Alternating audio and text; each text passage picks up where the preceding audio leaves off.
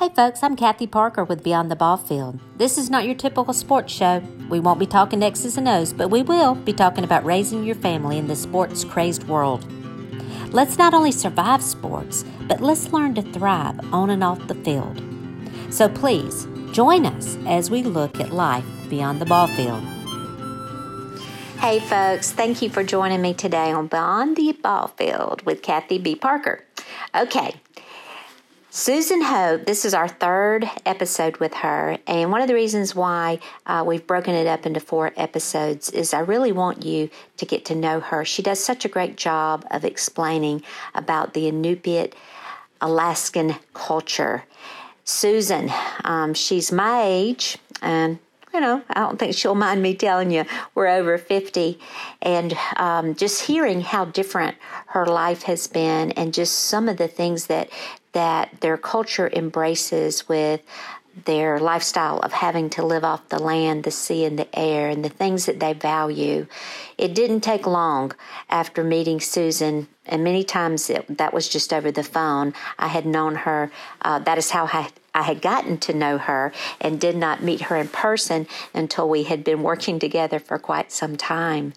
But getting to know her and listening to her stories about her people, about the whaling, about the harvesting of the animals, sharing, feeding the community, taking care of one another it was just amazing to me. Things that we've gotten sort of far away from in the lower part of the of the United States. So listening to Susan and her stories, it helps us understand who they are and how valuable they are. She makes a comment right off the bat about how you cannot value something you do not understand. And when she said that, I thought, okay, I can relate to that. And I'm going to share a little story with you before I start speaking with her today that absolutely is one of those things I did not understand and I did not value. Okay, this happened probably about three years ago. I had gone to uh, back to uh, Barrow, Alaska, and I had taken a group with me. We were working on several things uh, with the book and the movie, and just uh, also doing some some ministry work there, uh, there in the church and at the uh, women's center there, um, and just helping in several ways. I thought I thought I was going there to help, but anyway, um, always turns out they helped me a lot more than I helped them. But we had gone to one of the native corporations there, UIC. Uh, they are property owners, um, uh, do a lot of the um, representing the native people, their heritage, their culture, um, just extremely important native corporation, and their headquarters are in Barrow. And we had gone there to their headquarters, and one of the ladies working there, she said, uh, "I've got." Um, a letter opener for you. Now, I'm thinking, okay, I've worked for, you know, I've big, worked for some big corporations and and I'm thinking about okay, letter opener, you know, it would have like UIC printed on the side of it, just like when you go to the bank and you have the pins with the bank name on it. I mean, that's where my mind went, folks. And so I say to her, well, there's seven people, you know, uh, with me. Like, you know, if you're going to give me one, you know, please give one to everybody that's in my party. And she says, Well, I don't know if I have enough. And of course, I have, I'm clueless. I'm clueless, folks. And, but when she brings to me this handcrafted, I mean, these people have to be resourceful. You don't just go on Amazon and order something and it arrives the next day. I mean, you are in the most northern American settlement. There's no roads going in. Things take weeks, sometimes months. It, the accessibility does not exist there like it does in the lower 48. So I just was clueless, but she brought me this letter opener. And uh, if you look at my blog, you can see the, the picture of it. And it was made from a walrus tusk, from um, the bone from the baleen from the bowhead whale, uh, fur from the Art- Arctic fox, and handcrafted. Probably took hours and hours. They're so gifted and talented, these people, and resourceful. And she hands that to me. And of course, I'm so embarrassed. And I just profusely apologize that I didn't understand that it was a handmade gift. But I learned very quickly that absolutely Susan is right. I value these people. I value their mindset. I value these Inupiat values that they have because I'm understanding them more and more. So, as we are in our third episode with Susan Hope, our third conversation with her, I hope you'll go back and listen to the others because they're, they're so good. Just learning about the people and the culture in our um, most northern American settlement. So, I hope you enjoy this today, listening to my friend Susan Hope. So, when people come into your culture, um, do you get a lot of respect, or do they look down on your culture? What What is the things that you've experienced in your lifetime? Right. Okay. So again, we're talking about values. Okay, we're talking about what do we put a value to. And it's hard to put a value to something that you know nothing about. So the initial wave, the initial attitude, the initial mindsets when people come up here is that there's no value to it because it doesn't bring much to them mm-hmm. because they, they're not part of the system. So they don't, like for instance, if they are an employer, from the outside, from the out, out of Alaska, out of out of um, North Slope area, and they come up, and a man they catch a whale. They're, they're, they they harvest a whale, and he wants time off to go help harvest the whale.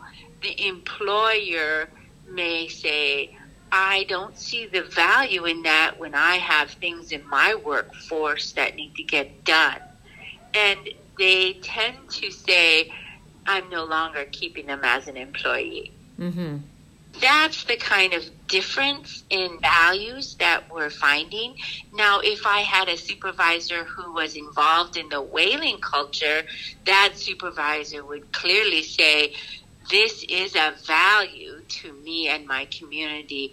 I am going to allow them to go and they're not going to be penalized. They can take their leave. And legally, you know, if you've used up all your leave, that's where it becomes sensitive. Mm-hmm. So it's just having a knowledgeable community member that is what it takes. And that takes time. You know, anytime that you're harvesting um, whale, anytime that you're dealing with marine mammals, they definitely have a mammal smell. Like you can, when you're near an ocean, you can smell the ocean. And when you're harvesting these sea life animals, especially protein based, um, fatty, they they get in your clothes, they get in your, you know, you wash, but it's hard to come off. So yeah, there there is that attitude of people who come in and they just assume. But I always tend to really believe that that's just lack of understanding and lack of knowledge. And when they voice it openly, then, you know, I feel like voicing to them that's just so ignorant. Mm-hmm. So limited understanding on their part. And then how do we successfully allow them to learn and receive? Because that's, you know, that's the delicate balance that we live in is that we we want to accommodate people, but we don't want to accommodate them so much that we lose our space. Right, right. And I think that goes to another one of the values, the knowledge of the language and making sure that the next generation has that education of the of the Inupiat language. So I think we need to understand what language is. You know, language is a bridge from one person to another to help them to understand. And and I even for me, I'm grasping this. I'm now over 50 and I'm starting to grasp this key that opens the door of language. Let me give you an example. So when the whales come up to Barrow, the word that is used um, as they're swimming through, there's so many of them. They're all swimming. And there's a term that's called unanek. And what that means is that they will say that term when the snow starts to fall. Okay. Now, there's a there's a scientific process that's happening when that occurs. But they only say it with one word, unanek. Mm-hmm. But behind it, it means the water is so filled with oil from the whales. It's filling the water, the Arctic Ocean, with so much oil that is changing the temperature of the ocean and causing snow to fall. I did not know that. that yeah, is... you, yeah, you and the whole world except the Inupiaq. there's a whole lot I don't know, but this is so but, amazing. Um, but isn't that? And it's from one word, and they can. That one word describes that effect. Wow. And uh, the scientists are still learning from that. But the Inupiaq people knew it all along. You right. know, they're like, now it's snowing. There's whales out there, and they have a one-word term for it. They don't even have to say a long sentence. Well, and they're not known as a people to be very loud. They're um, they're quiet, reserved. Um, I learned I learned that the hard way. well, it's not that it's not that they don't appreciate people who can articulate words. It's not that they don't appreciate that, but what they do appreciate is is someone that follows these 12 i mean you do need to be kind and you do need to be sharing and you do need to be uh, respectful you know and you do need to have you need to have faith. You know you need to the, that spirituality it means that you you need to believe that you know even when times are tough there's someone there's there's a God that is a maker of all of this that's in control still. Mm-hmm. You know, and that sense of not giving up. Because the reality is if you were starving, you had to realize that you were going to pull through this if you were going to make it. Because many, if they, they say that um, people who don't believe um, that they're going to make it end up um, perishing that that will to live and belief in living um, is what carries them through, and and and that's what the the the Inupiaq people believe in. In fact. Um, you know, they, that part of those pep talks that parents would teach their children, so many little things, those are the resiliencies that they need. Mm-hmm. And, and I think sometimes when so much of our society today undermines the parents. Like they'll say, "Oh, the teachers ones who teach the, our children today, and the teachers are the ones that have this, you know, job to do." And the Inupiaqs believe that their first teachers are the parents, mm-hmm. and even the grandparents really um, value what they say. Mm-hmm let me give you an example. I think I, I think so many of our children and, and our parents get undermined if a teacher comes to Barrow in August, right, when school starts, and the teacher says, Oh my, it's really cold out here. It's 40 degrees. And the child from Barrow says, No, teacher, it's warm out today. yeah. But the students that come from California, because there's a lot of them, and Texas, right? Because they're, like I said, we're the melting pot. We get people from all over, and they come up to Barrow, and they say, You're wrong. It is cold. who is right and who is wrong. Mm.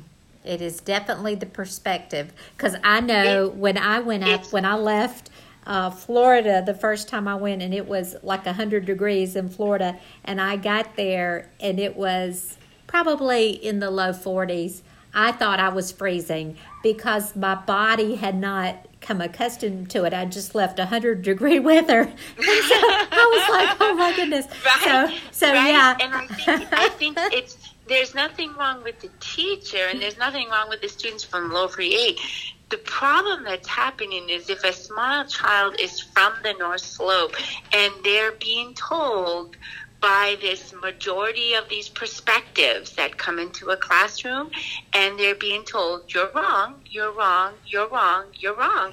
No you're wrong you're wrong you're wrong you're wrong.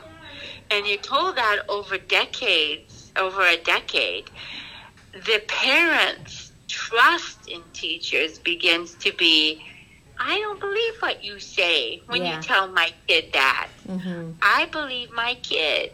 And well, so I can understand. There is, There's such a because they're coming from so many different cultures and not trying to to learn or adapt. So I can understand I think, that. Yeah, and it's a huge gap. And I think what we have to realize is, I, you know, we're trying so very hard to be sensitive, culturally sensitive towards them, but at the same time, we're trying to have these high standards. And what we're finding, and I and I truly believe this to be true, is that we're we're trying to create now a love of learning, because we realize that in the 12 years that we may have these children, that we, we're continuing to foster a lifelong learning process.